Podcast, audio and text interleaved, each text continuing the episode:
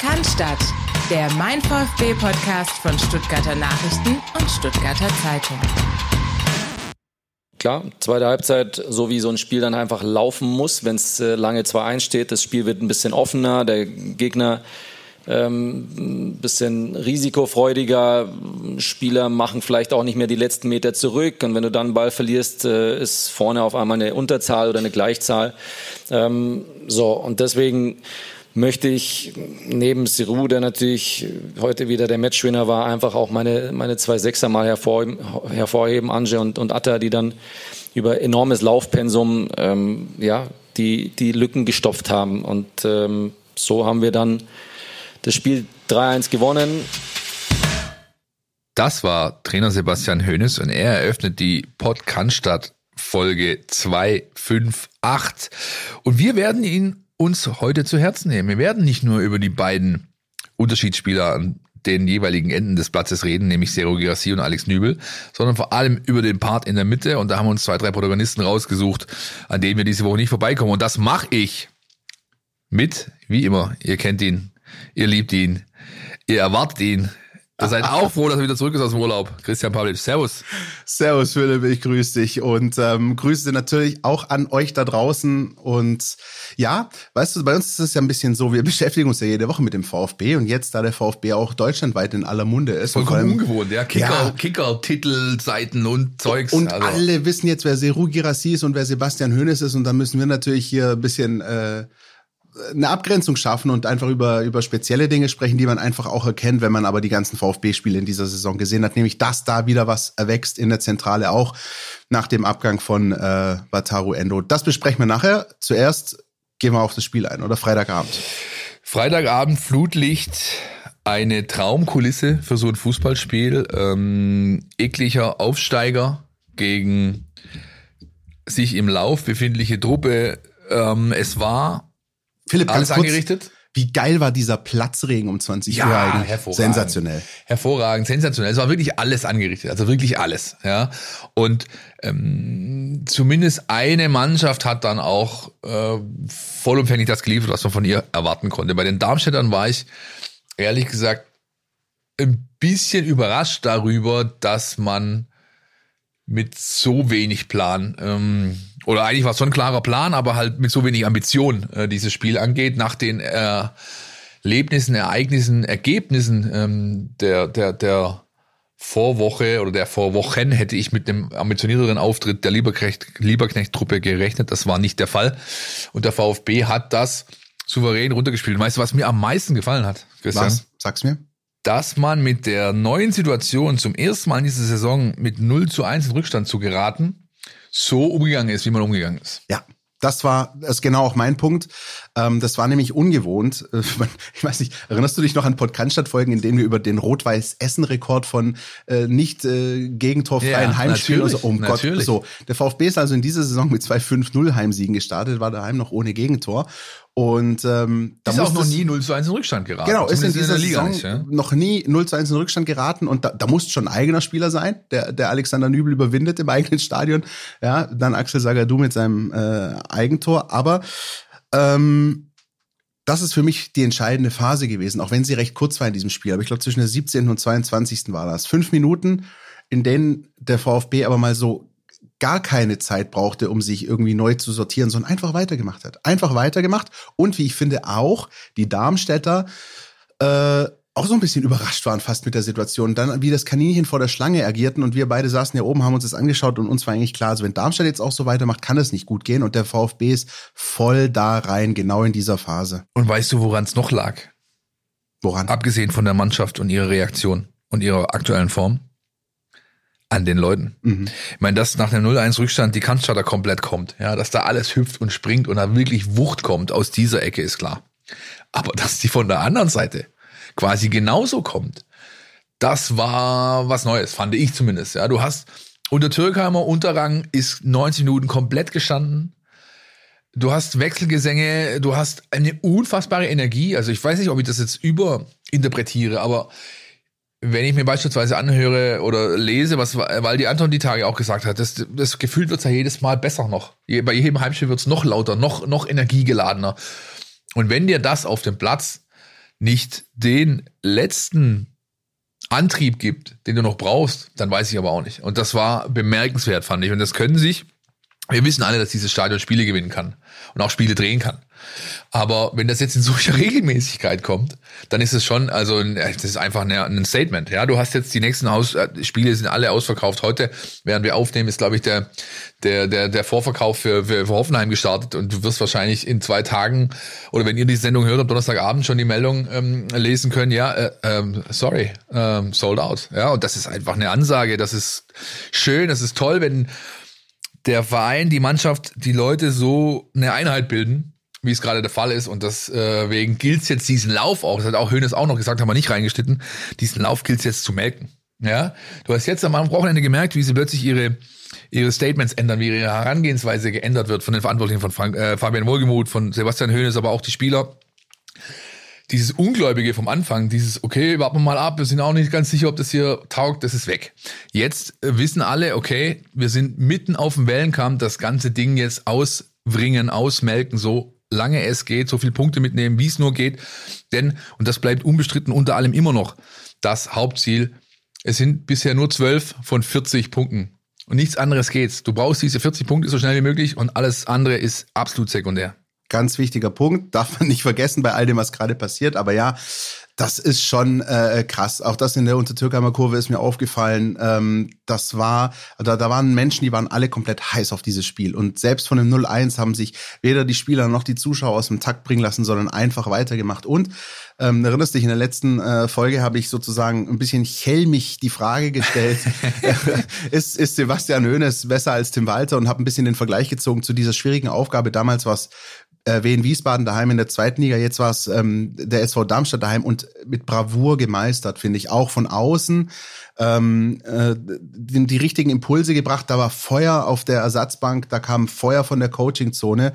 Da kam immer wieder, es ist, es ist immer noch wahnsinnig spannend für mich, auch direkt nach dem 2-1, wie, ähm, wie Sebastian Hoeneß auch Pascal Stenzel direkt zu sich holt, weitere Impulse gibt, sagt, worauf es zu achten gilt. Da ist so eine Energie äh, auf dem Platz und das ist kein Wunder, dass sich die auf die Tribünen überträgt, dass, ähm, dass der VfB genau das einfach mitnimmt und sich durch nichts gerade aus der Ruhe bringen lässt, äh, Punkte scheffelt besser geht's nicht. Und wenn du dir gerade die Tabelle anschaust, es gibt viele andere Vereine, ich glaube, es gibt fünf, die noch sieglos sind.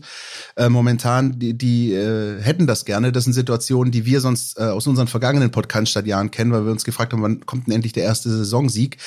Der VfB ist gerade diametral anders unterwegs und muss das einfach ausnutzen. Es ist einfach wirklich, äh, es ist wunderschön. Also, weißt du, es ist, ähm, man muss das auch genießen, weil es werden ja, auch Niederlagen ja, in dieser Saison ja, kommen. Und deswegen verstehe ich jeden VfB-Fan und auch uns, die wir einfach sagen, ey, wie schön ist das gerade einfach. Genießt diese Woche. Genießt das, wenn der VfB von Freitag auf Samstag eine Nacht Spitzenreiter ist und genießt die alle Höhepunkte. Zieht euch zehnmal die Zusammenfassung auf YouTube rein.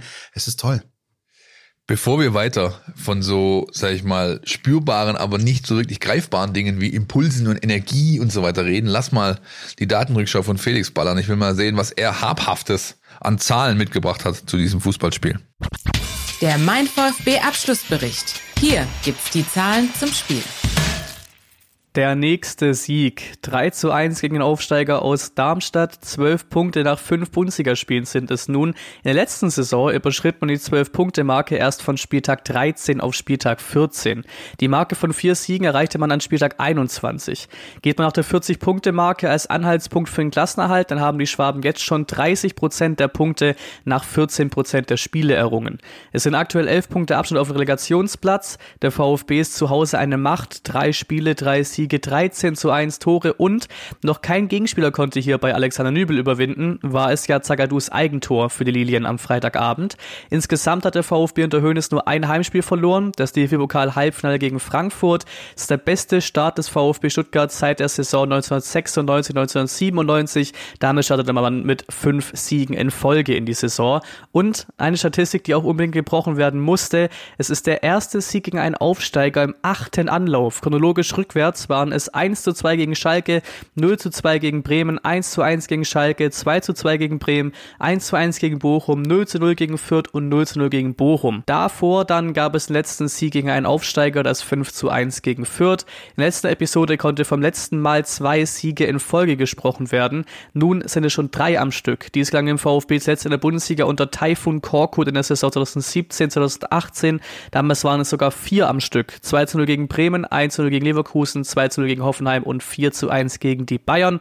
Zurück zum VfB unter Sebastian Hoeneß. In seiner Bundesliga-Tabelle belegt der VfB den vierten Platz. Nur Bayern, Dortmund und Leipzig sind vor den Schwaben.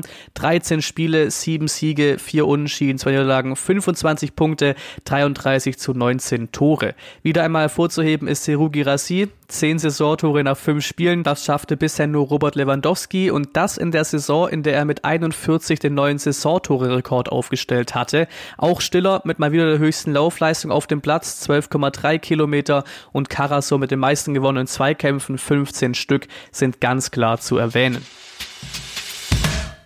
Vielen Dank, Felix. Ich glaube, für den Kollegen auch so ein bisschen ungewohnt, ne, dass er in letzter Zeit so, also es war, sag ich mal, in der, in der vergangenen Saison noch anders, dass er jetzt eigentlich tatsächlich wirklich auch viele, viele positive Dinge äh, liefern kann, mit denen man auch untermauern kann, dass der VfB äh, einfach auch omnipräsent ist auf dem Platz. Ja, aber auch, weißt auch für uns, ich meine, du musst ja nur, geh doch, nehmen mal unsere Hörer jetzt mit in unsere Redaktionskonferenzen. Ja?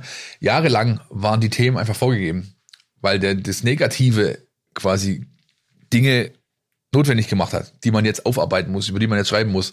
Und jetzt hast du die Situation, dass es genau Gegenteil der Fall ist. Ja, jetzt kannst du endlich mal diese Geschichten machen, die da sind, die aber sonst einfach runterfallen, weil keine Zeit dafür ist noch. Ja, beispielsweise die die die äh, die Nummer, zu der wir nachher dann kommen, ja, die, diese Stenzelgeschichte beispielsweise, die ich am Wochenende machen konnte.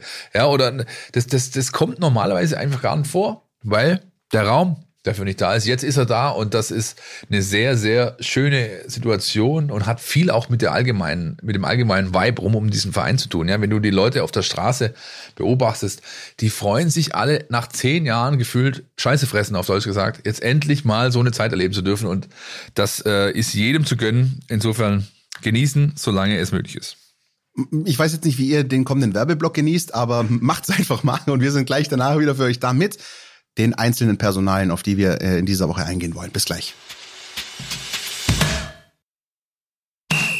Ihr wisst ja, Freitag ab 1 macht jeder seins. Aber bevor ihr ins Wochenende geht, müsst ihr noch eine Sache erledigen. Eure Mails checken und den Mein VfB Newsletter lesen. Da steht alles drin, was ihr braucht, um rund um die Weiß-Roten mitdiskutieren zu können. Jetzt sofort abonnieren unter meinvfb.de.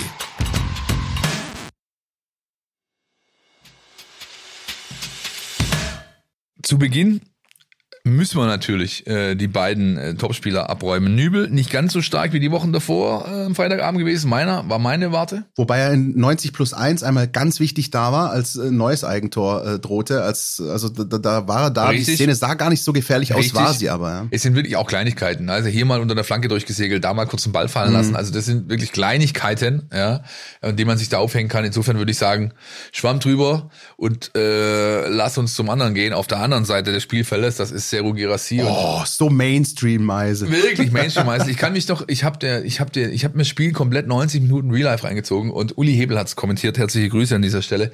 Und er hat, was mir noch, da, also geht raus aus der Übertragung, oder Nee, es war glaube ich nicht ganz am Ende, aber während der Übertragung so, ich weiß doch auch nicht, was mit dem nicht stimmt.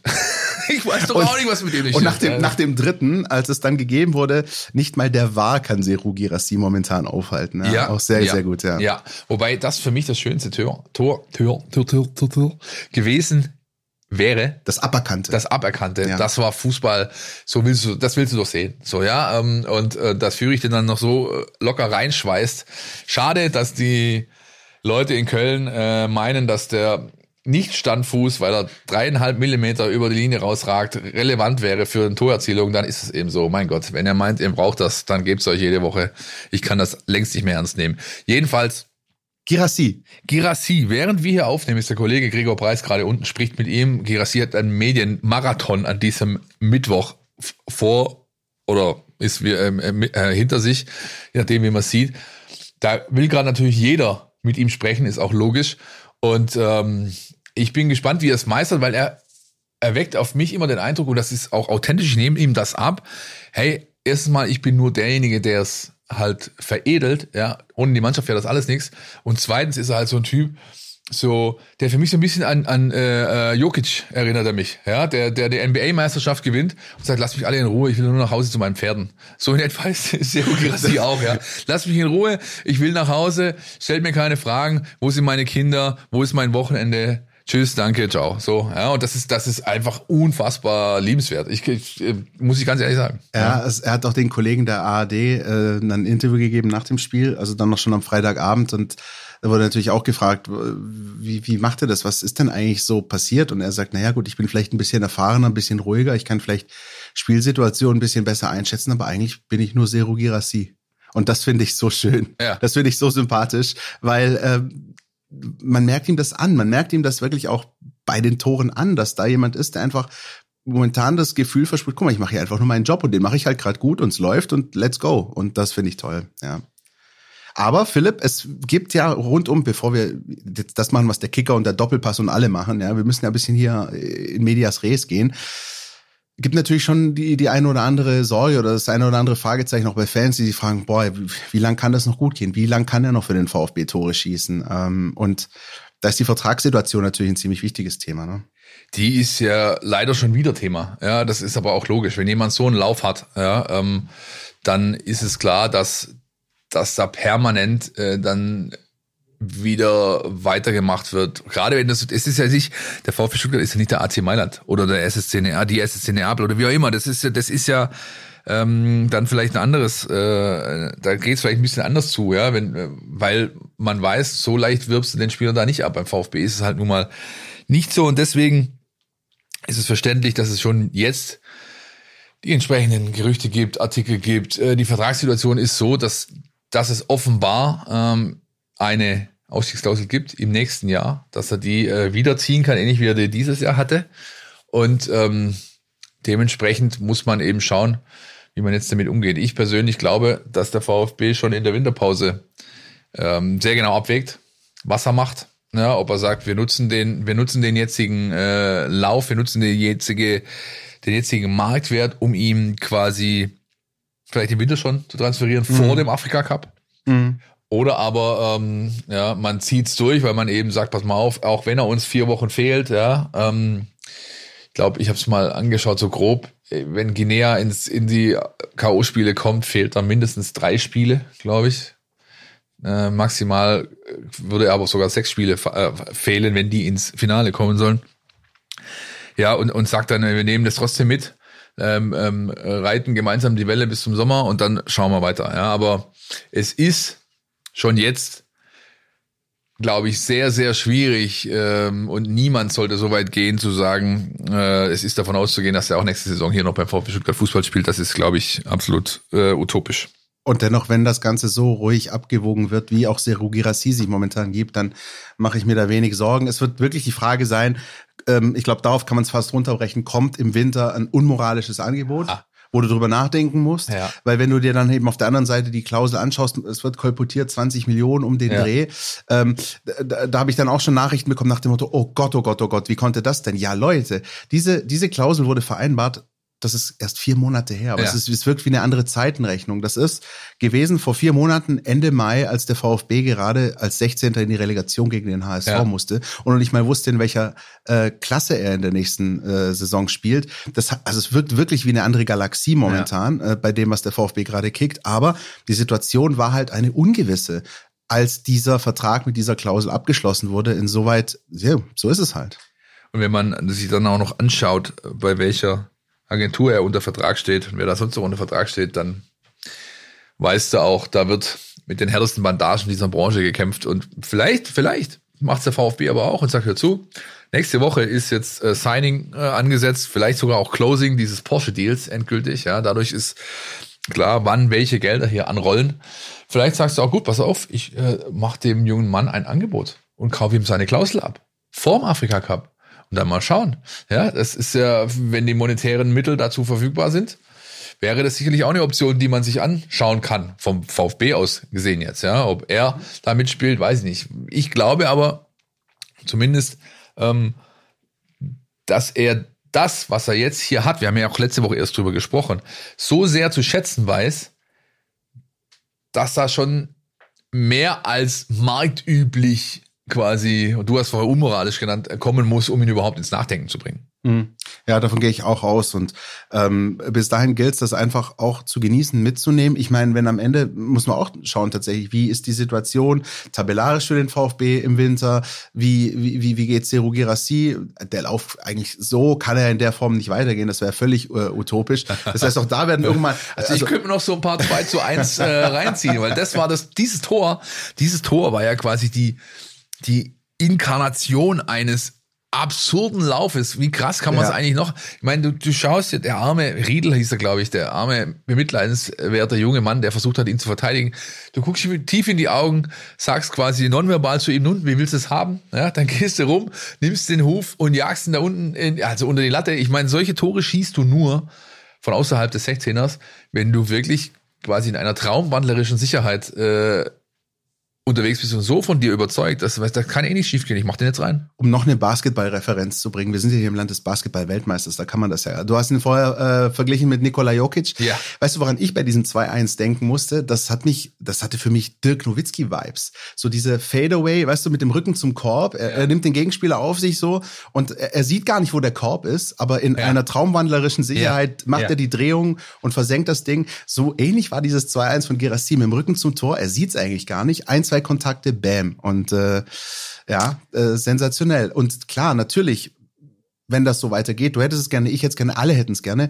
Aber wenn das irgendwann mal halt so weit kommt, ich, ich will es nicht an äh, den Teufel an die Wand malen, aber wenn irgendwann der Kicker und der ganze Doppelpass plötzlich im November, Dezember anfangen, Minuten zu zählen, in denen er nicht ja. getroffen hat, weil auch das gibt's ja bei Stürmern. Natürlich, das wird kommen, das wird garantiert kommen. Absolut. Ja. Dann, äh, dann ist die Geschichte einfach wieder eine andere. Ja. Ich ähm, bin jetzt einfach nur gespannt, ob sein Lauf sogar ihn so weit äh, äh, Gas geben lässt, dass er jetzt gegen den ersten FC Köln Verhandlungen anstrengt, weil die ihn dreieinhalb Jahre gefühlt auf äh, allen Autogrammkarten, die es gab, falsch geschrieben haben. Also sein Name. Ja, ihr habt vielleicht alle Fußball-MML gehört die Tage. Äh, herzliche Grüße an Herrn Vogelsang an dieser Stelle. Wir haben es nachgeprüft. Es ist tatsächlich so. Es gibt äh, Zeugnisse davon. Ja, äh, das Internet vergisst nichts. Es war ja wirklich so, dass der erste FC nicht genau wusste, wie schreibt er denn einen jungen Mann jetzt und es trotzdem auf tausende Autogrammkarten gedruckt hat. Aber Christian, konsequent. Konsequent, immerhin konsequent, richtig. Wir haben vor dem äh, Beginn dieser Sendung gesagt, wir kümmern uns jetzt heute mal nicht nur um die, die rausstechen, sondern wir kümmern uns um alle anderen, die nämlich ihren Teil dazu beitragen, dass die beiden so rausstechen können. Wo fangen wir an? Bei Kalle Stenzel. Ja, komm, lass uns damit direkt anfangen, weil äh, wir haben ja auch am Freitag darüber gequatscht und ähm, ich habe dich ja auch noch dazu fast genötigt, ihm noch eine halbe Note mehr zu geben in der Einzelkritik, äh, weil, weil ich finde, ähm, dass ähm, ja, ja, das, aber, ist, ja. das ist, das ist, das ist, das ist einfach äh, grundsolide, guter Fußball. Ähm, dass er, dass er Gefühl hat, dass er einen guten Schuss hat, das wissen wir. Also alle, die den VfB verfolgen, wissen das schon länger. Die mal im Training gesehen haben, im Training, genau. Ja. Aber dass er jetzt diese Rolle äh, auf der Position so einnimmt, dass er gleichzeitig defensive Stabilität wahrt in ganz großen Zügen der Partie und andererseits aber nach vorne so viele Impulse setzt, ähm, das finde ich schon beeindruckend. Und zwar, man kann es einmal ganz kurz äh, runterbrechen. Der VfB hat am Freitag gegen Darmstadt drei Tore geschossen. Bei den ersten beiden liefert er jeweils den wichtigen Assist zum Assist, also den vorletzten Pass. Und beim dritten liefert er dann sogar den direkten Zuckerpass auf Seru Girassi, weil er genau in dieser Millisekunde erkennt, da ist die Gasse und da ist die Möglichkeit äh, reinzustechen. Ähm, wie ich finde, einer der, der unbesungenen Helden äh, beim VfB in den vergangenen Wochen. Generell auch nicht nur jetzt, sondern das ist mir jetzt auch wichtig zu sagen, auch in all den äh, dunklen und schweren Phasen, auch in all den Trainingslagern und Vorbereitungsphasen, ist er immer einer gewesen, der immer da ist, der nie äh, rumgenölt hat, der, der immer ähm, sich ins Team eingeordnet hat und immer seinen Job gemacht hat und dass, dass sich das jetzt so zurückzahlt für ihn. Ähm, das freut mich ganz besonders, ehrlich gesagt. Ich habe es ja dieser Tage schon geschrieben alle reden gerade über Sergio Grassi, viele über Sebastian Hoeneß, manche über die neue Mitte, Stiller und Karasor werden wir auch gleich tun, aber keiner über Kalle Stenzel. Mhm. Und das gehört einfach geändert. Ja. Ähm, kommt, für mich kommen drei Dinge zusammen. Erstens mal, er ist wie immer top in Shape, gut vorbereitet, ähm, ernährt sich professionell, lebt professionell, ein Musterprofi. Das ist das erste. Grundvoraussetzung, Basis. Die zwei anderen Dinge sind wichtiger. Zum einen Vertrauen vom Trainer. Kriegt er seit Saisonbeginn, seit, nee, seit Vorbereitungsbeginn, um genau zu sein.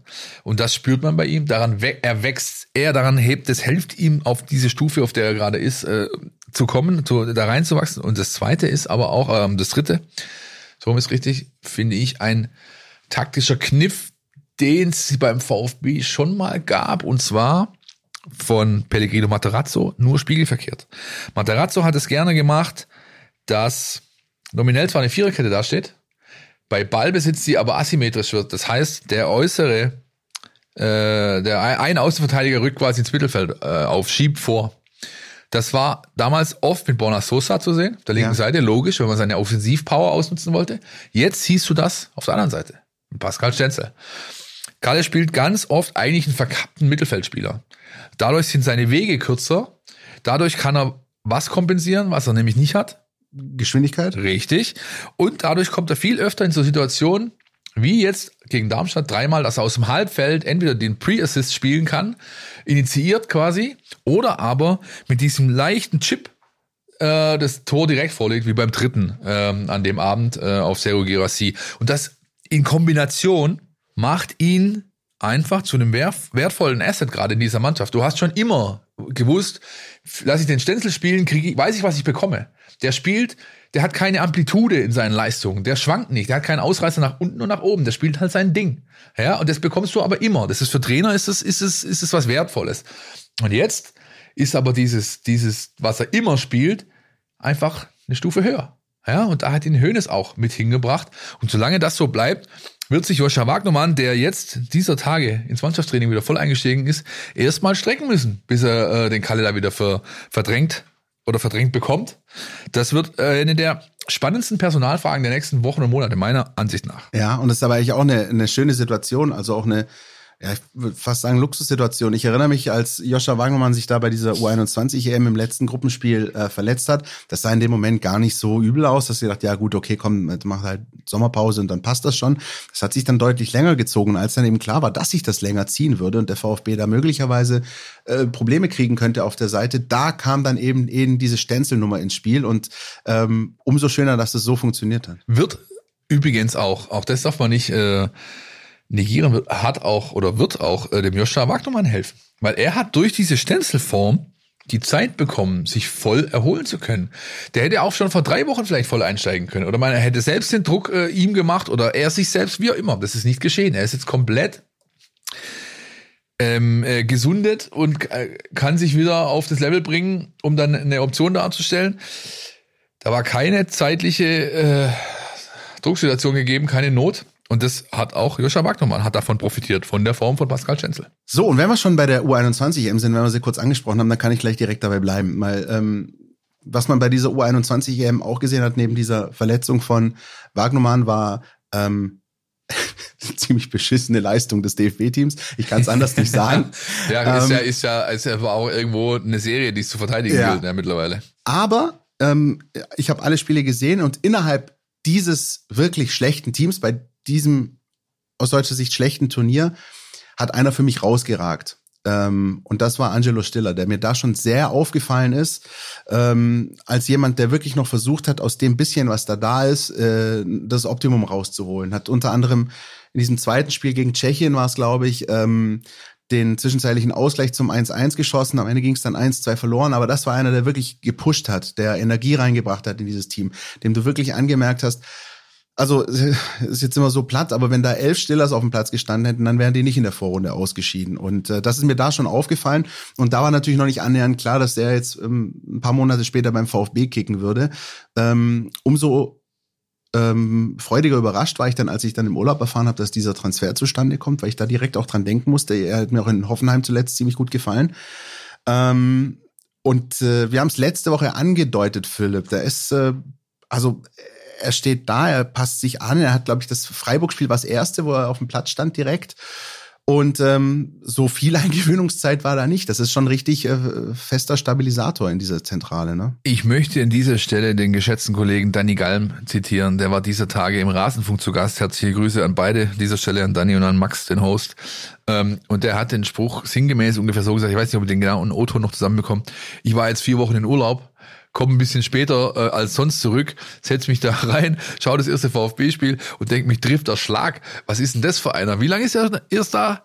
Das kann gar nicht sein. Ja, also so, das hat er quasi umschrieben, äh, die Tatsache, dass Angelo Stiller in dieser Mannschaft nicht nur mitschwimmt, sondern sie mittlerweile ähm, also also ein entscheidender äh, Faktor ist, quasi ein, ein stiller Faktor. Ja, schöner Sendungstitel eigentlich übrigens. Ja, ähm, sollten wir nehmen. Ja, möglich. Ist gekauft. Okay, und und und äh, die die ja, es ist also wirklich, du hast wir haben ja drüber gesprochen, welches riesige Vakuum Endo hinterlässt und das kann Angelo Stiller nicht sofort füllen. Das ist auch gar nicht gefragt. Wir müssen übrigens eine Sache aber noch klären, Philipp. Machen wir Ben Stiller Stiller aus ihm oder ist er ein Stiller? Also, Jetzt habe ich mich so bemüht, aber wir können natürlich auch stiller. Ja, ja wie du Oder magst. einfach Anche. Wie wär's mit Anche? Ja, das ist gut. Das Anche. hat Sebastian Hönes auch gesagt. Ähm, äh, beim Vakuum war ich. Also, das ist ja logisch. Also, das kann er nicht voll ersetzen. Ist auch nie der Plan gewesen. War auch nie ja. das Ziel. Überhaupt nicht das Ziel. Das ist unmöglich. Ein Spieler wie Wataru Endo vollumfänglich aufzufangen. Das geht nicht. Aber durch seine Art und Weise des Spiels und auch durch die Tatsache, dass er so schnell auf diesem Level funktioniert, durch die Tatsache, dass er mit Carasso so toll harmoniert, schafft er zumindest, sag ich mal, den rein äh, sportlichen Teil so gut es irgend geht zu kompensieren. Das ist wirklich so zu sehen. Das muss man auch, finde ich, anerkennen, dass er der hat ja nicht viel Zeit, der wurde unter der Woche verpflichtet und es war eigentlich klar, der spielt am Samstag. Ja? Und er hat gespielt und er hat sofort in einer Art und Weise gespielt, die selten ist bei Neuzugängen, ganz ehrlich. Gegen Freiburg, was direkt der lange Ball auf Ito, meine ich, vorm 3-0, der also da läuft mir das Wasser im Mund zusammen, wenn ja, ich sowas sehe. Der ja. sofort diesen der Raum erkennt. Das ist eigentlich ein Ball, den ein Notball, ja. der weil er unter Druck ist. Aber er sieht halt die Option, ja, und spielt dann da die Linie runter. Genau, und der Rest ist Geschichte, Ito auf Gerassi. Aber das ist wirklich ähm, äh, auffällig und äh, ich finde, das ist sozusagen dann auch transfertechnisch, wenn man dann solche Transfers irgendwann bewertet.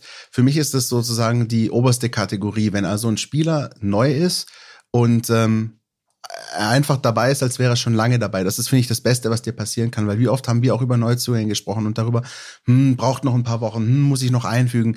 Das ist bei vielen, ja. vielen Spielern ja, der ja. Fall, das ist beim Gros der Fall und dann gibt's aber eben diese Peak-Spieler, diese, die halt wirklich auch auf dem Weg Nationalspieler irgendwann sind, die, und das ist er für mich übrigens, ohne jetzt da äh, äh zu viel übertreiben zu wollen, für mich ist das ganz klar, dass der früher oder später Nationalspieler wird im A-Team, ähm, dass, dass du eben so eine Klasse von Spieler hast, bei dem eben genau das nicht auffällt, dass er eben genau diese Anlaufzeit nicht braucht, sondern sich sofort einfügt, sofort erkennt, wie ist hier das Konstrukt, wie wird gespielt, was will der Trainer von mir und, und da, das ausfüllt. Da kannst du auch, äh, ähm, könnt ihr mir glauben oder nicht, kannst du halt auch einen ganz, ganz großen Teil dieses Kuchens kannst du Atta anrechnen. Ja. Ja, weil er, er das ganz sicherlich mit initiiert hat. Ja, ganz sicher hat, hat, hat da auch von ihm äh, äh, etwas stattgefunden. Und ich meine, der spielt, der spielt auch hochsolide. Ja, er macht, er macht seinen Job super, aber er ist halt eher der Stehende, der stehende Sechser. Ja, und ähm, das ist was, was der Mannschaft auch auch sehr hilft, dass die beiden nie gleich stehen. Die stehen immer gestaffelt. Einer sucht immer, also Anje, ich bleib dabei. Anje, Anje sucht eigentlich immer die Tiefe Ata kommt kurz, hilft auch. Wir haben letzte Woche, da haben wir es ja angerissen gehabt, diese der Serbi-Aufbau, den der VfB oft übt äh, oder ausübt. Das heißt, ähm, Nübel steht mit dem Fuß auf dem Ball, wartet so lange, bis er angelaufen wird und dann geht eigentlich die Maschine los und dann kommt gegen die zwei Außen, äh, die zwei Innenverteidiger stehen eigentlich sehr breit. Der erste, der stehende Sechser kommt kurz, ist Ata und da ist äh, dann es oft so, dass der VfB quasi lockt dadurch es löst natürlich beim Fußball, wie immer, ist ein Wenn-Dann-Spiel, löst beim Gegner was aus, ja? Diese Lock, dieses Locken und dann läuft die Maschine an. Und dann ist es halt super, wenn du da ein Duo in der Zentrale hast, die nicht nur ähm, schön gestaffelt immer unterwegs sind, sondern auch sich offensichtlich jetzt schon in einer Art und Weise verstehen, die einfach so nicht erwartbar war. Ja? Und dann ist es bei Atakara, so wie ich finde, ähm, ist nicht nur das linke Bein und das rechte Bein, was äh, in im Saisonstart sozusagen ganz, ganz wichtig war, sondern weißt du, was es für mich noch war? Der Zeigefinger. Ja. Weil, weil wenn Atakara was gemacht hat, und ja. zwar vom ersten Spiel gegen ja, Bochum, richtig, ja, richtig. er hat den Dirigenten gegeben. Er hat diese. Rolle an sich genommen und gesagt, ich bin jetzt hier derjenige, der, der Kommandos gibt, der, der sagt jetzt drauf, jetzt nicht. äh, Und, und ganz viel muss man darauf achten. Gibt auch bei uns im, im, im Fotoportal ganz, ganz viele Bilder von Atakan Kara, sowieso der Arm oben und der Zeigefinger irgendwo hin zeigt. Das ist für mich auch ein, ein ganz sinnbildliches Ding, weil genau das ist ja sozusagen, also das eine, was du halt bei Endo kompensieren musstest, war das rein taktische, das Spieltaktische. Und das andere war aber so das Persönliche oder die Persönlichkeit. Das heißt, du musstest abseits von Waldemar Anton, dem neuen Kapitän, und Seru Girassi von dem Sturm, du musstest in der Zentrale einen neuen Kapitän in Anführungsstrichen Dirigenten finden. Also Ja. jemanden, der die Fäden, bei dem die Fäden zusammenlaufen und der die auch zieht und äh, der entsprechend dafür sorgt, dass das gesamte Konstrukt von hinten bis vorne einfach funktioniert. Und Ja. diese Rolle hat Atakarasor von der ersten Minute gegen den VfL Bochum äh, so adaptiert und das war eben halt auch elementar wichtig. Dann kommt äh, oder bleibt für mich nur zu hoffen, dass ihn nicht das Schicksal ereilt, das äh, den Kollegen ähm, Dorsch ereilt hat. Weil Mhm. der war quasi sein Vorgänger. Die U21-Generation davor war Niklas Dorsch, der, der Ange ja, in dieser Mannschaft. Und der hat beim FC Augsburg zwar immer wieder mal Highlights zwischendrin drin gehabt, gute Phasen, aber dauerhaft ähm, als Starter etabliert hat er sich immer noch nicht und der ist ja genauso hoch veranlagt gewesen, ja, oder ist es immer noch, ja, und da bleibt zu hoffen, dass Stiller diesen Weg weitergeht, genauso wie Enzo Milo wichtig ist in dem, in dem Thema, ja, weil klar, Stiller versucht den Verbinder oder macht den Verbinder, aber das brauchst halt immer wieder auch einen, der, der dann, der das abholt, der, der, der, der, der, der entgegen, der diese gegenläufige Bewegung macht und das, also wenn ich einen Spieler wirklich herausheben wollen würde an diesem Freitagabend, war es für mich Milo. Der hat, der hat zum ersten Mal, der war wie so ein freies Radikal, der war nicht wirklich festgelegt auf irgendeine Position, aber er hat er war dies, der Antreiber der, dieser Mannschaft. Er hat immer wieder gekurbelt, gekurbelt, gekurbelt gemacht. Und ganz ehrlich, wenn er bei dem einen nicht ausrutscht, dass, dass ihm Gerassi dahin klatscht, dann macht er halt zwei wunderschöne Tore, nicht nur eins. Ja, weil das war ja eigentlich deckungsgleich zu dem auf der anderen Seite in der ersten, das erste, das er macht, kriegt er nochmal von Gerassi so aufgelegt auf die Kantstatter hin und rutscht da oder sein Standfuß rutscht weg beim Schuss. Und dann kommt nur so ein, so ein Gürkchen raus, das natürlich dann der Torhüter Schuhen äh, aufnehmen kann. Ja, ähm, da sind einige Spieler gerade, die wirklich einen, ja, einen, einen, diesen, diesen, diesen Mittelbau ähm, hervorragend verkörpern, den der VfB braucht, damit seine Ausnahmespieler glänzen können. Wenn es eine Sache zu kritisieren gibt aktuell, finde ich, dann sind es die, die ist es die Flügelzange. Ja, Führig hat es gegen Darmstadt ein bisschen besser gemacht, aber Silas ist ähm, nach starkem Saisonbeginn gerade in so einer ähm, Situation. Ich glaube nicht mal, dass es irgendwie äh, großartig Form ist, also körperliche Form, die ihn so ein bisschen hindert. Ich glaube, es ist eher die Birne. Ich glaube, er, der, der macht sich zu viel Gedanken. Und ein Spieler wie er ist, ist, ist, glaube ich, dann am besten, wenn er eben nicht denkt. Ja, wenn er nicht nachdenkt, sondern wenn er intuitiv handelt. Und das ist ihm gerade so ein bisschen abhanden gekommen. Das ist mein Gefühl. Kann mich aber auch täuschen. Nee, sehe ich auch so. Ähm, das ist ja dann auch, auch kein Zufall, dass er dann noch derjenige ist, der dann auch mit als erstes dann zuletzt in, in, in Mainz und gegen Darmstadt dann noch rausgenommen wird. Auch aus taktischen Gründen, klar, aber äh, er ist so dann die erste Option, zumindest wenn du dir das Spiel bis dahin anschaust, sagst, hm, ja, der fällt da schon ein bisschen ab. Aber was ich halt, in, um das Ganze dann wieder rumzudrehen, einfach gut finde, also du hast da einen Spieler momentan, der gerade nicht auf seinem äh, höchsten Level ist. So, wie- wir hatten schon Zeiten, da hatten wir zehn solche auf dem Platz. Aber jetzt ist Ja. es verhältnismäßig nur einer. So. Ähm, und das kannst du halt dann eben kompensieren, wenn der Rest so funktioniert. Und wie hat ähm, Sebastian Hoeneß das ähm, gegen Darmstadt kompensiert, vor allem im ersten Durchgang, das fand ich sehr stark, mit unfassbarer Rotation.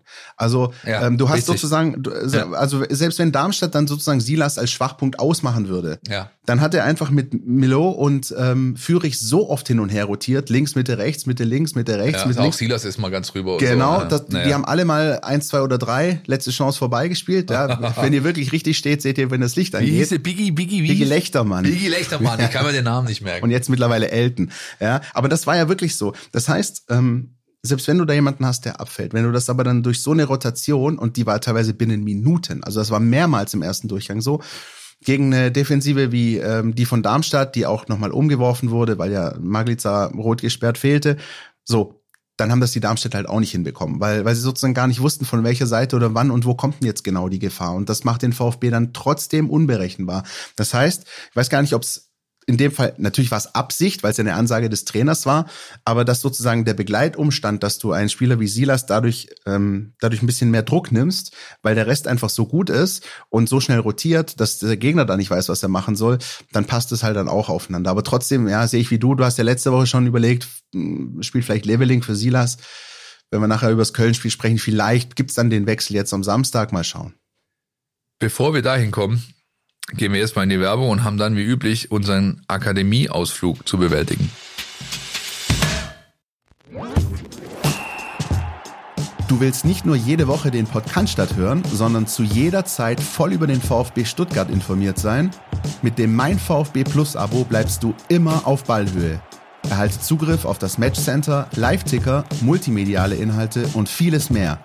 Jetzt die Mein VfB App runterladen und das Abo vier Wochen kostenlos testen. Verfügbar im Apple App Store und im Google Play Store. NLZ News. Neues von den Nachwuchsmannschaften. Raul Paula, meine Damen und Herren.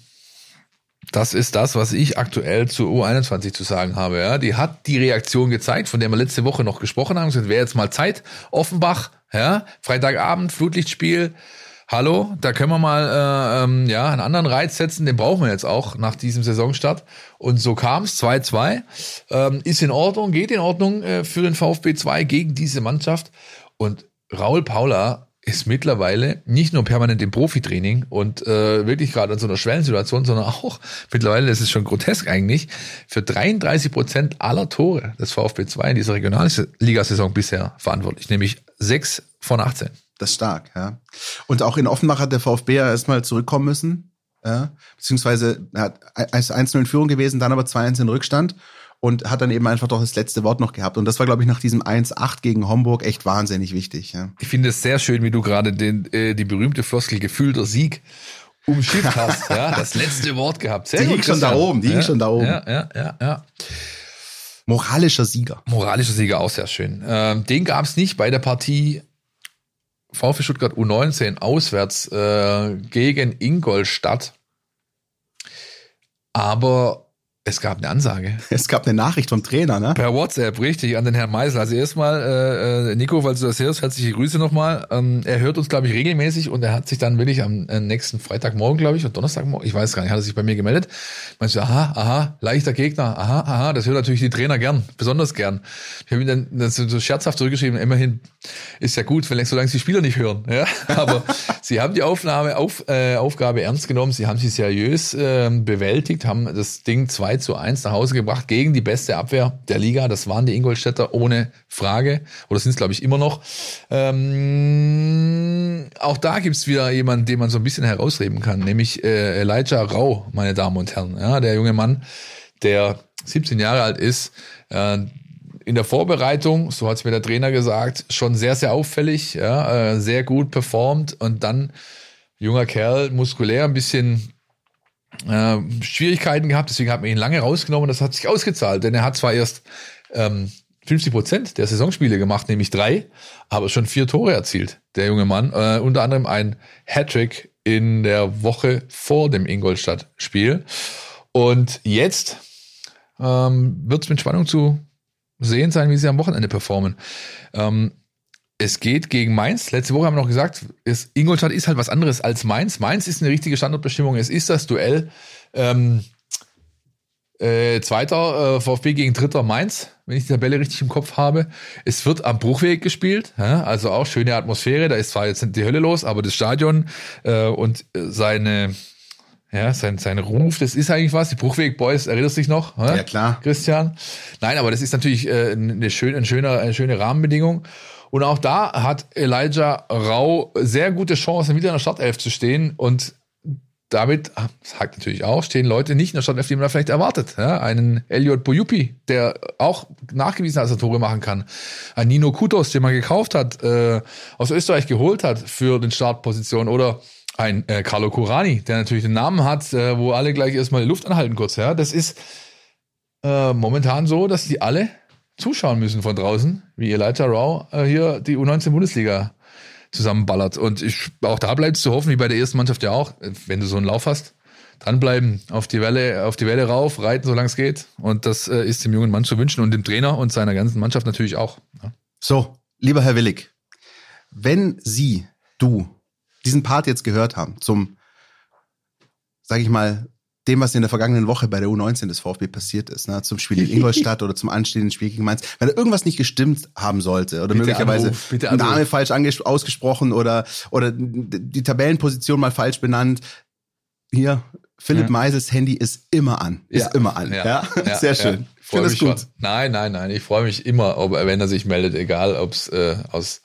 sag ich mal, erhobenen Zeigefingergründen ist oder eben äh, sonst. Hier gut. und als Gesprächspartner äh, im, im Podcast wäre mal schön, ne? kannst du auch mal sagen. Das genau richtig. Das müssen wir eigentlich mal so langsam aber sicher auf die Beine stellen. Gut, definitiv. Wir haben noch ein bisschen, ein paar Folgen bis zur Winterpause. Das kriegen wir vielleicht hin. Würden uns freuen auf jeden Fall. Die U17 äh, ihres Zeichens 4-1 beim SSV Jahn Regensburg und auch da gibt's einen Spieler, Philipp, den man herausheben kann, meine wenn Damen wir, und Herren. Genau, wenn wir im Duktus bleiben wollen, ja. meine Damen und Herren, dann Matthäus Zingas. Äh, ich hoffe, ich habe es richtig ausgesprochen. Ich kenne den Spieler nicht. Ich weiß nur, er ist griechischer Juniorennationalspieler. Er ist momentan der Go-To-Guy in äh, der Mannschaft von Jan Kirchhoff.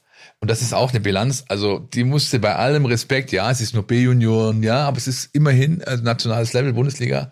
8-8-5 ist eine Ansage, ja. Acht Saisonspiele, acht Tore, fünf Vorlagen. Boah.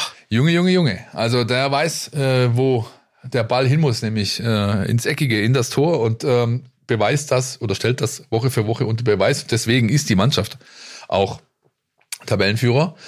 Und äh, der Verfolger, das sind die Jungs aus dem Adlerhorst. Ja, die U17 Junioren der SG Eintracht Frankfurt. Und da kommt es jetzt am Wochenende zum Duell um die Spitzenposition in mhm. dieser Liga, nämlich der erste VfB Stuttgart empfängt den zweiten DSGE aus Frankfurt und äh, wer am Sonntag um 13 Uhr nichts Besseres zu tun hat, der gehe bitte auf die Anlage des VfB Stuttgart von 1893 und schaut sich dieses Spiel an. Gibt's umsonst, kostet keinen Eintritt.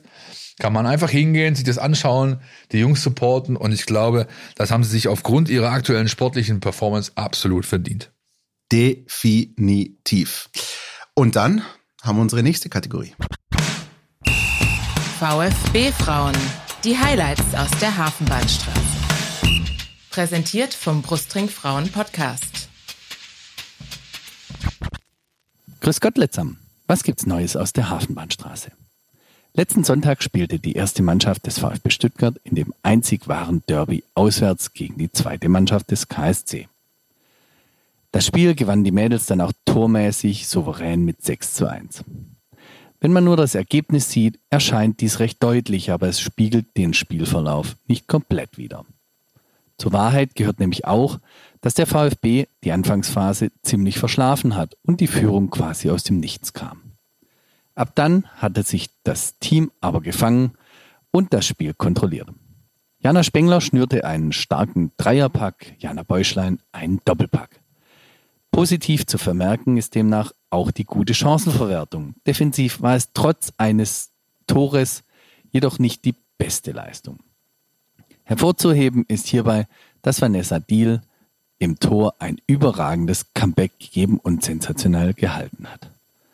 Fazit, es ist noch deutlich Luft nach oben, aber zumindest ergebnistechnisch befindet sich die Mannschaft auf dem richtigen Weg.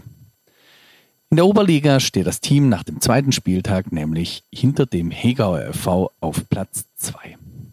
Am kommenden Sonntag ist dann wieder Heimspieltag. Da geht's an der Hafenbahnstraße ab 15 Uhr gegen den fünften der Liga, den TSV Tettnang. Auch hier gilt wieder, kommt zahlreich vorbei und unterstützt die Mädels. Wichtige Info, seit dieser Saison gibt es auch wieder Dauerkarten für die Spiele der ersten Mannschaft an der Hafenbahnstraße. Ganz wichtige Info, auf die alle schon lange gewartet haben. Die Trikots der Frauen können nun endlich käuflich erworben werden. Momentan im Fanshop am Stadion. Perspektivisch sollen sie aber auch im Onlineshop erworben werden können. Am Dienstag waren die Mädels zur Anprobe bei Krüger Dirndl, um sich für den 4.10. einzudecken. Denkt dran, 4.10. rot-weißer Vasentag im Grandelzelt. Kommt alle zahlreich vorbei und vergesst euren Mitgliedsausweis nicht.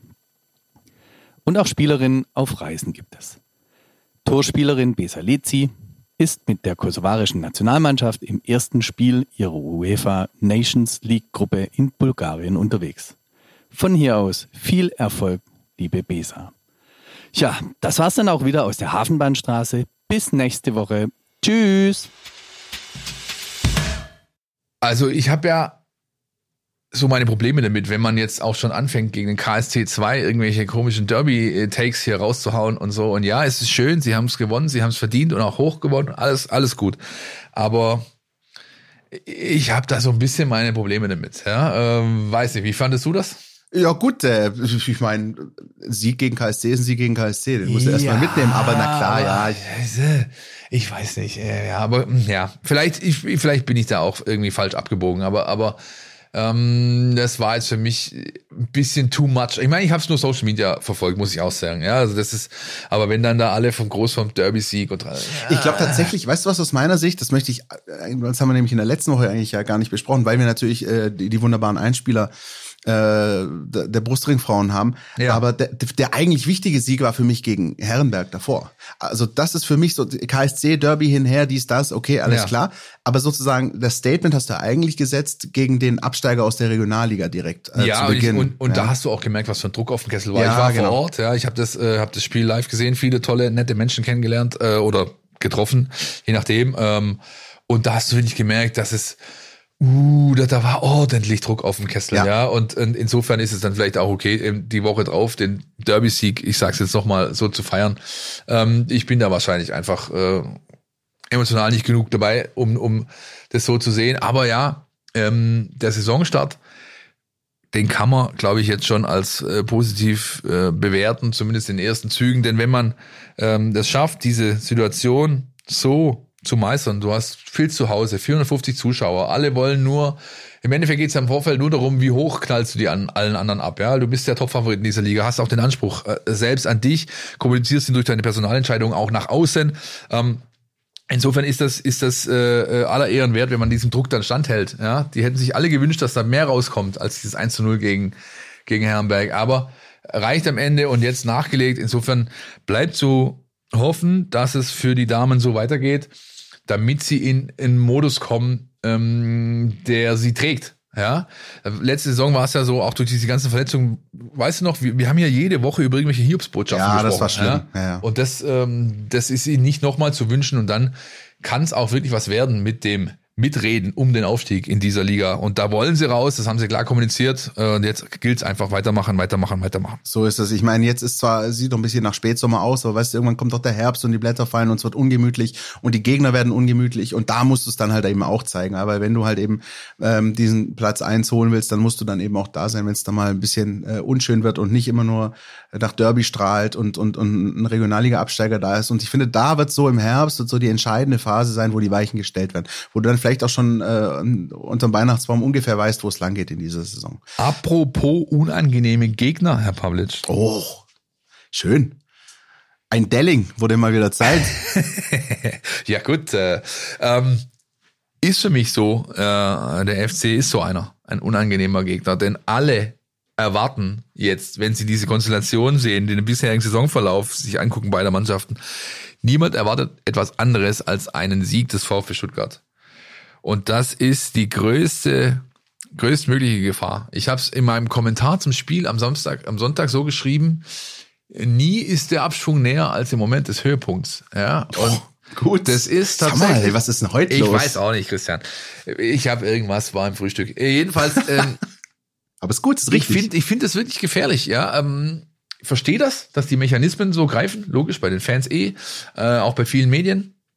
Aber die Kölner sind mit Vorsicht zu genießen. Wenn ich die beiden nächsten Aufgaben mir anschaue, dann ist Köln die schwierigere, nicht Wolfsburg. Ja, das kann ich nicht beurteilen, aber was, was, also was mir auf Wie, jeden Fall auffällt. Es nicht beurteilen, dafür bist du eingekauft hier. ja, ich weiß jetzt nicht, ich muss mir noch äh, rausnehmen, dass ich nächste Woche sage, dass Wolfsburg der unangenehmere ist. Das Türchen muss ich mir offen lassen. ähm, aber, aber ähm, was ich überhaupt nicht akzeptiere, äh, und ich glaube, das geht dann auch Sebastian Hoeneß und das geht dann auch dem Team so, dass der VfB, also klar, der VfB hat zwölf Punkte, die Kölner haben einen Punkt, aber dass der VfB jetzt nur deswegen ganz großer Favorit da auf den Auswärtssieg ist, mitnichten. Das ist absolut großer Humbug. dieses Spiel ist völlig offen. Und ich sag dir auch warum.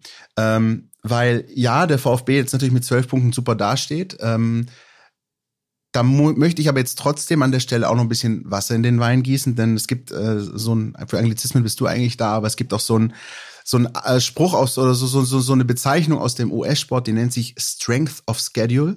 Ja, und äh, ja, da, dazu muss ja. man natürlich auch sagen, ja, der VfB hat zwölf Punkte, ja, das ist super, ja, wir können es und sollen es genießen. Aber der VfB hat natürlich auch gegen Mannschaften gespielt, die jetzt momentan in der Tabelle auch natürlich aufgrund der Siege hinter ihm sind, aber die auch so vielleicht nicht ganz so stark eingeschätzt werden. Vielleicht SC Freiburg mal als Ausnahme. Ähm, das war vielleicht so ein richtiger Sieg gegen eine Mannschaft, wo man gesagt hätte, die erwartet jeder eigentlich am Ende der Saison vor dem VfB. Die anderen, Mainz, Darmstadt, Bochum, das sind Spiele, wo wir auch vorher gesagt hätten, wenn du eine entspannte Saison haben willst, dann solltest du die gewinnen. Das hat der VfB gemacht, nicht mehr und nicht weniger. So, das ist das eine, das ist die VfB-Perspektive. Und die andere Perspektive ist die Kölner Perspektive. Und da muss ich total an den VfB der vergangenen Jahre denken, weil genau da sind die Kölner gerade. Die werden ergebnistechnisch deutlich unter Wert geschlagen. Äh, ich habe ein paar Spiele gesehen, die stehen damit nur einem Punkt. Und die hätten definitiv mehr haben müssen. Jetzt sicher keine zwölf wie der VfB, aber es gab ganz, ganz oft ähm, äh, zu Saisonbeginn äh, so Spiele und die hatten wir halt beim VfB in den vergangenen Jahren oft, wo du immer denkst, hm, eigentlich ganz ordentliche Leistung. Aber irgendwie mit einem blöden Klops oder sonst was um den Lohn der eigenen Arbeit gebracht und am Ende stehst du mit leeren Händen da und das passiert ihnen total oft. Das ist ihnen letzte Woche in Bremen passiert. Das ist ein Spiel, das müssen sie auf keinen Fall verlieren. Sie tun es trotzdem und stehen jetzt halt unter Druck. Das heißt, was ich sagen will, ist, wenn man sich die Tabelle anschaut, ist der VfB ganz oben und der FC ganz unten. Ähm, tatsächlich nähern sich beide für mich so ein bisschen in der Mitte an, ja, so äh, was die was die reelle Leistungsfähigkeit angeht. Und deswegen ist es, wie du auch sagst, zwar gefährlich, aber ich glaube, beim VfB wird keiner den Fehler machen und jetzt sagen, oh, guck mal, wir haben hier elf Punkte Vorsprung auf den FC hier, wir laufen da mit dicken Eiern äh, in Köln rein. Das glaube ich nicht. Ähm, was allerdings ganz interessant ist, Philipp, und das finde ich wiederum auch spannend mit Blick auf das äh, Startprogramm, das der VfB hatte, es passiert jetzt zum dritten Mal dieselbe Situation für den VfB. Er tritt jetzt nämlich zum dritten Mal nacheinander gegen eine Mannschaft an, die einen Punkt auf dem Konto hat und die Punkte, wenn man so schön sagt, ganz, ganz dringend benötigt. Also das war in Mainz so. Die Mainzer hatten einen Punkt, der VfB damals sechs und hat das Ding gezogen. Das war gegen Darmstadt so. Die Darmstädter hatten einen Punkt auf dem Konto und der VfB dann neun und hat es gezogen. Jetzt hat der VfB zwölf und die Kölner haben einen Punkt. Das heißt, der VfB hat zum dritten Mal hintereinander die Szenerie, dass er gegen ein Team spielt, das massiv unter Ergebnisdruck steht. Und dass er das kann, hat er zumindest zuletzt bewiesen. Ja, das ist auch für mich, das, dass er das bewiesen hat, ist für mich ein Argument, das gegen diese Strength of Schedule äh, äh, spricht. Ja, mhm. die kann man nicht wegdiskutieren, aber du musst die Spiele dir halt auch erstmal nehmen. Ja. Ja. Ähm, du, okay, Mainz hast du hingelegt bekommen. Ja, weil Mainz kapitale Fehler macht, die dann aber, du musst sie aus, eiskalt ausnutzen können. Das schafft der VfB, das hat er jahrelang nicht geschafft. Alle anderen Spiele, äh, da warst du halt da. Da hast du einfach von der Sekunde eins an, von Anpfiff weg, hast du diese Leistung auf den Rasen gebracht, die notwendig ist, um solche Spiele zu gewinnen. Und äh, dann ist es auch erstmal sekundär, wie sie ausgehen. In welcher, ob das jetzt 5-0 ist oder 3-1 oder 1-0, ist vollkommen irrelevant. Ja? Äh, nur darum geht's. Und deswegen ähm, finde ich, ja, man kann es anführen. Der VfB hat jetzt mal nicht die derbsten Brocken, Leipzig abgesehen, äh, gehabt in den ersten Spielen. Aber die Art und Weise und äh, die Tatsache, dass du diese Aufgaben so seriös angegangen bist und gemeistert hast, ähm, die spricht für mich dafür, das wäre auch gegen andere Mannschaften möglich gewesen. Ja, so ist es. Deswegen ja, weil diese Mannschaft die andere Seite der Medaille ist die, mit der ich mehr liebäugle, sagen wir mal so. Ja, ja, ja, und weil diese Mannschaft auch momentan einfach dieses Selbstverständnis hat, äh, seinen Stiefel runterzuspielen, äh, völlig egal, wer da auf der anderen Seite gerade steht. Das hat ja zum Beispiel auch der erste Durchgang in Leipzig gezeigt, auch wenn es dann hinten nach hinten losging. Aber genau das ist es. Ich finde, das ist das ist so ein bisschen dieses Wechselspiel, was es einfach äh, gilt rauszuarbeiten. Ne? Einerseits super gepunktet, super Leistungen, auf der anderen Seite Gegner, wo, wenn du drin bleiben willst, es auch machen musst. Aber, und dann ist genau das, was du sagst, das musst du erstmal schaffen. Weil wie oft haben wir darüber gesprochen, ja. dass der VfB eben unten in diesen ganzen Strudel reinkommt, in diesen genau. ganzen Quark. Ich meine, schau dir jetzt mal Gladbach an oder, ja, oder auch die Mainzer. Es gibt, halt, es gibt halt jede Menge Beispiele dafür von Mannschaften, die es halt nicht geschafft haben. So ist es. Einfach. Und deswegen äh, hast du dann von Anfang an nach vier, fünf, sechs Spieltagen einfach sofort diesen Ergebnisdruck, den eben die Mainzer, die Darmstädter, auch die Kölner, die Gladbacher haben und der VfB halt in, der, in dem Sinne nicht, als dass er jetzt unbedingt dazu verpflichtet ist, die drei Punkte zu holen. Aber wenn sie ihm hingelegt werden, dann natürlich gerne mitnimmt. Ne? Apropos hinlegen, lass uns mal äh, hinlegen, was Felix aus den Datenbanken gezogen hat, rund um diese Partie. Der Mein VfB Gegner-Check. Unser Blick in die Datenbank. Ein schöner Nebeneffekt des starken Saisonstarts des VfB. Er baut seinen Vorsprung in der ewigen Tabelle der Bundesliga weiter aus. Mit 2777 Punkten belegt man den vierten Platz. Gladbach folgt auf Platz 5 mit 13 Punkten weniger. Die Frage, die man sich auch stellt, ist, ob der VfB aktuell überperformt, beziehungsweise ob das so zu erwarten war. Letzteres mit Ja zu beantworten wäre sicher auch zu weit gegriffen, aber die Schwaben belohnen sich in dieser Saison schlichtweg für ihre Leistung und Statistiken. Laut Understat und in Expected Points holte der VfB in der vergangenen Saison ganze 14,31 Punkte weniger als zu erwarten war. Nach dieser Tabelle wäre man letzte Saison tatsächlich Achter geworden und nicht 16. Und in dieser Saison hat der VfB auch nur 1,61 Punkte mehr geholt als zu erwarten war. Man könnte also sagen, der VfB überperformt nicht, sondern passt sich einfach seiner Leistung und Statistik an. Mit dem ersten FC Köln folgt nun der dritte sieglose Gegner in Folge. Köln, Darmstadt und Mainz belegen aktuell die Plätze 16, 17 und 18. Es gab bisher 51 Auswärtsspiele Heimspiel des VfB in Köln. Die Schwaben gewannen davon nur 10. Die Bilanz in diesem Jahrhundert kann sich aber sehen lassen. Seit dem Jahr 2000 ging nur ein Spiel verloren im Winter 2021. Sonst stehen sechs Siege und sechs Unentschieden.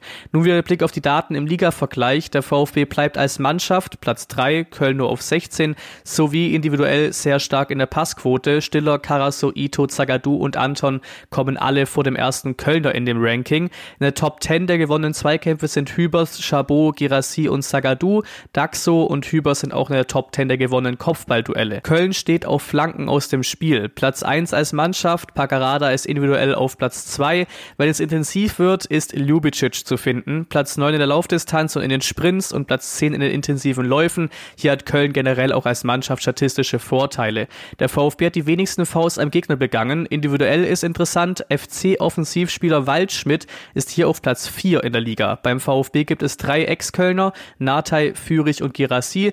Der einzige Ex-VfBler im Kölner Kader ist etwas weiter hergeholt, nämlich aus der Laufbahn in den Jugendvereinen, Davy Selke.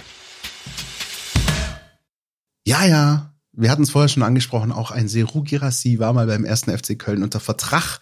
äh, das, das, das wird interessant. Ich bin mal gespannt. Also wäre natürlich schon, äh, schon stark, wenn er da auch zumindest mal einen macht und, äh, und den Kölner nochmal zeigt, äh, was wir da eigentlich damals hatten und vielleicht nicht erkannt haben an Potenzial. Ja, nicht nur was die Schreibweise angeht. Ja, weil, ja weil, weil sie natürlich damals auch völlig äh, geblendet waren von Modest. Da war alles Modest, Modest, ja. Modest. Und, und in diesem, aus diesem Schatten ist er nie rausgekommen. Ähm, umso, umso erstaunlicher die Entwicklung jetzt. Aber äh, diese Diskussion überlassen wir all den Doppelpässen und Kickern dieser Welt. Wir gehen in ganz tiefe Sphären beim ersten FC Köln und haben unsere Player to Watch rausgesucht, die ähm, wie heißen, Philipp? Sie fangen beide, die Vornamen fangen beide mit D an. Das ist aber, glaube ich, die einzige Gemeinsamkeit, die die beiden Herrschaften haben. Ne? Viel mehr ist da nicht, glaube ich. Ne? Ja. Viel mehr ist da, glaube ich, nicht. Also Dejan Ljubicic und Davy Selke. Äh, Fang du an mit äh, Ljubicic, bitte. Ja, der Ljubicic, den äh, ich persönlich schon äh, ja auch länger verfolgt habe, auch schon vor seiner Zeit beim 1. FC Köln. Ähm, 25 Jahre Österreicher. Sein Bruder übrigens, äh, Marin Ljubicic, spielt bei Dinamo Zagreb und äh, ist äh, auf dem Weg, möglicherweise kroatischer Nationalspieler zu werden. Also ein sehr interessantes Brüderpaar im Profifußball. Und ähm, für mich ist der Ljubicic so ein bisschen sinnbildlich für den FC zuletzt, weil er war derjenige, der, der wirklich ähm, top performt hat, als sie auch unter Baumgart äh, Serien hingelegt haben, gut gepunktet haben, äh, sicheren Klassenerhalt geschafft haben. Und genauso ist er jetzt gerade im Saisonstart jemand, der so ein bisschen hinterherhinkt und ein bisschen abfällt und noch nicht so das gezeigt hat, was er eigentlich kann. Ähm, und äh, ja, verkörpert so ein bisschen dieses, ähm, das, was man so von außen über den FC denkt. Ähm, die Mannschaft hat was, die hat eigentlich auch Spirit, die hat auch Umfeld, Fans, Trainer, alles haben wir alles schon besprochen, noch in den vergangenen Jahren. Aber irgendwie springt da der Funke momentan noch nicht so über. Und das genau ist auch bei der Ljubicic äh, aus dem Mittelfeld äh, der Fall. Da kommt gerade zu wenig und deswegen stehen sie da momentan auch so da. Also ich weiß nur eins. Bitte. Wenn wir mal wieder die Zeit haben, ein Podcast Bullshit Bingo für euch vorzubereiten. Eine Grafik für Social Media, die ihr euch abarbeiten könnt, während ihr die Sendung hört, dann muss da zwingend drauf, Public baut Dynamo Zagreb Referenz ein. Das ist einfach Pflicht. Ja, Das ist richtig. ja. Ähm, ansonsten habe ich dem nichts hinzuzufügen, was du gesagt hast. Ich kann aber noch ein paar Worte über Davy Selke verlieren, denn es gibt kaum einen Spieler im Bundesliga-Business, den ich so sehr verachte wie Davy Selke, gleichzeitig aber auch respektiere.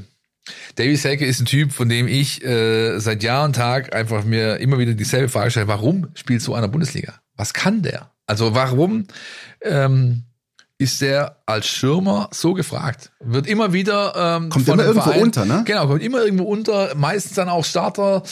Und du denkst dir, wenn du den so spielen siehst, was denn? Was ist es denn? Was ist es denn, was ihn äh, so gut macht? Und jetzt kommen wir zu dem Punkt, warum äh, ich das ähm, äh, äh, Respekt zolle. Ich habe, wie gesagt, lange Jahre drüber nachgedacht. Und der einzige Grund für mich, der plausibel für mich erscheint, ist jener, dass Davy Selke so ein Spieler ist, wie ich es auch früher war, aber auch wie Spieler sind, die ich, die ich so gerne habe. Ja, jemand, der permanent in deinen Kopf kommt. Jemand, der dich nervt, der die Ellbogen ausfährt, der auch mal die unfairen Dinge macht, wenn der Schiri nicht hinguckt und wenn es nur ein, ein Knie rausstellen ist, der dich dann auch noch verhöhnt und lacht wenn du scheiterst daran, ja, wenn du, wenn du dich provozieren lässt und so weiter. So einer ist Davy Selke. Und ehrlich gesagt, es nötigt mir wirklich Respekt ab. So ein ganz kleines bisschen mag ich ihn auch neben all der Verachtung. Und deswegen ist Davy Selke für mich in dieser Woche mein Player to watch. Weißt du, was ihn so ein bisschen auszeichnet im, im, im Gegensatz zu all diesen äh, NLZ äh, hochgezüchteten sonstigen Spielern? Er ist halt noch so ein richtiger Straßen. Ja, das ist eine Ratte, Mann. Das Ja, ist eine richtige genau das. Ratte. Und ich, ich, ich mag sowas, ja. Ich mag, das ist, ein- das ist wie, also, ja, ich, zum einen, äh, Abneigung ohne Ende zum anderen, aber ganz insgeheim, boah, eigentlich ist es ein geiler Typ. Ja, Das sind die also- Spieler, die du, die du eigentlich hast, wenn sie auf der anderen Seite stehen, aber die Genau, du liebst, wenn genau. sie bei dir stehen. willst du bei dir in deiner Truppe haben. Wenn ich, wenn ich, wenn ich ein Training spiele, kann den, ich werde den immer als erstes wählen. Ich werde den immer als erstes wählen. Der ist bei mir in meiner Mannschaft. Gegen den spielen will ich auf gar keinen Fall. Und ist nicht so, dass er nicht auch schon gegen den VfB genetzt hätte, für Werder Bremen, für die Hertha. Also es ist einer, der auch weiß, wie er dem VfB wehtut. Ähm, aber wir hoffen natürlich, dass das am Samstag nicht so sein wird, weil Philipp, der VfB, sich was einfallen lässt oder einfach genauso weitermacht. Ich glaube, sie schaffen es nochmal an ihr äh, Limit zu kommen. Sie schaffen es nochmal, ähm, das abzurufen, was sie die letzten Wochen ausgezeichnet hat. Ich glaube aber nicht, dass es für einen Sieg reicht. Das wird ein Unentschieden werden. Ähm, ich glaube auch nicht mit allzu vielen Toren, denn Köln wird hinten wirklich, also glaube ich, Steffen Baumgart, bei allem Respekt, der wird, äh, glaube ich, erstmal schauen, dass sein Laden hinten dicht hält. Also Chabot, Hübers und wie die da hinten alle heißen, die werden, die werden eine vielbeinige, einen vielbeinigen Block vor den 16er stellen und hoffen, dass es irgendwie sich gut ausgeht. Und der VfB wird sehr viel Ballbesitz haben. Er wird sehr äh, hohe Passquoten haben, aber mehr als ein Tor wird nicht rausspringen. Trotz Seru Giras. Das heißt, du nimmst mir vielleicht den Tipp weg und sagst 1-1. Das ist vollkommen richtig. Da muss ich ja was anderes sagen. Ja, Also doch das ich- 0-0. Trau dich doch, komm, trau dich doch. Nee, äh, nee, äh, dazu, ich weiß nicht, dass, dass der VfB es nicht schafft, äh, ein Tor zu schießen, schwierig. Ähm, Wenn es am Ende 0-0 ausgeht, bin ich natürlich der Depp. Ähm, jetzt kann ich aber auch nicht unentschieden tippen, weil das wäre ja auch ein bisschen doof, Dann ne? musst, dann Weißt- musst du ins Risiko dann, gehen, Christian. Dann sage ich 1 zu 2. Der VfB Uh. macht weiter und holt den nächsten Dreier. Wie es auch immer kommen wird, wir werden nächste Woche drüber sprechen. Und bevor ihr die nächste, die 259 hört, haben wir noch ein kleines Schmankerl für euch. Und der, mit dem wir gesprochen haben, der meldet sich jetzt mal direkt. Hallo, hier spricht Felix Magath und ihr hört den Podcast.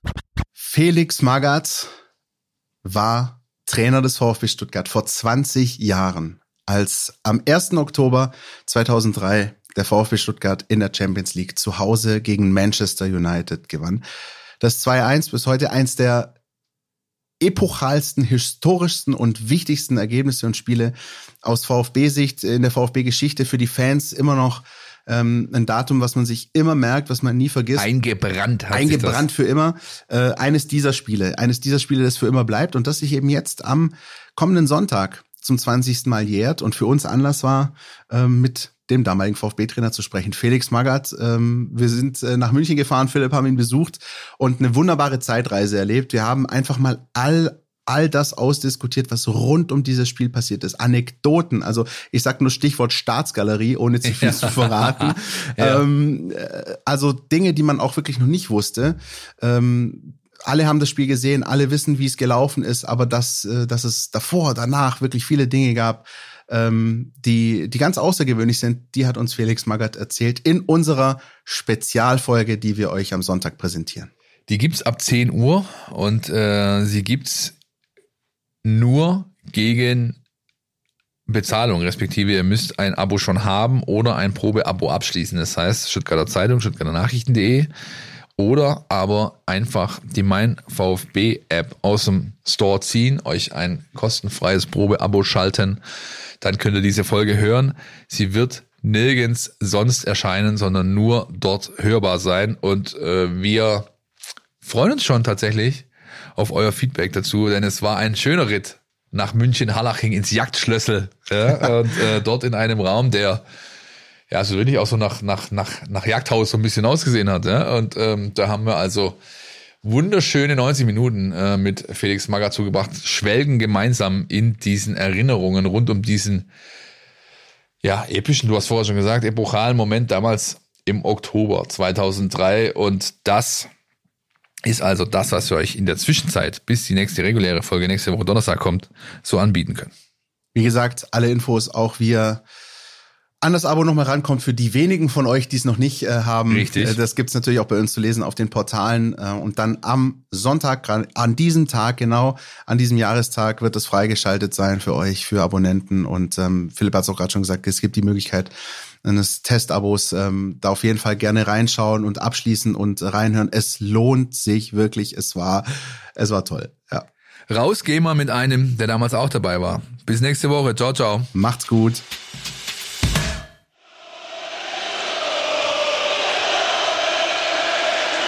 Ah, souverän von Soldo. Und dann wieder in den Lauf von Sabisch Kurani.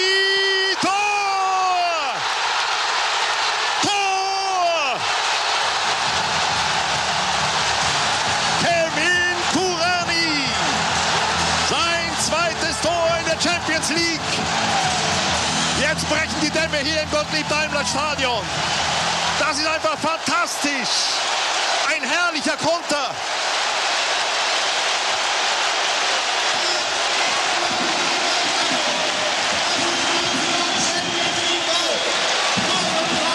Wunderschön, Sabisch direkt weitergeleitet. Stümperhaft von Michael Silvestre. Und dann super gemacht von Kevin Kurani und man glaubt es ja kaum. Es war sein erster Torschuss in diesem Spiel.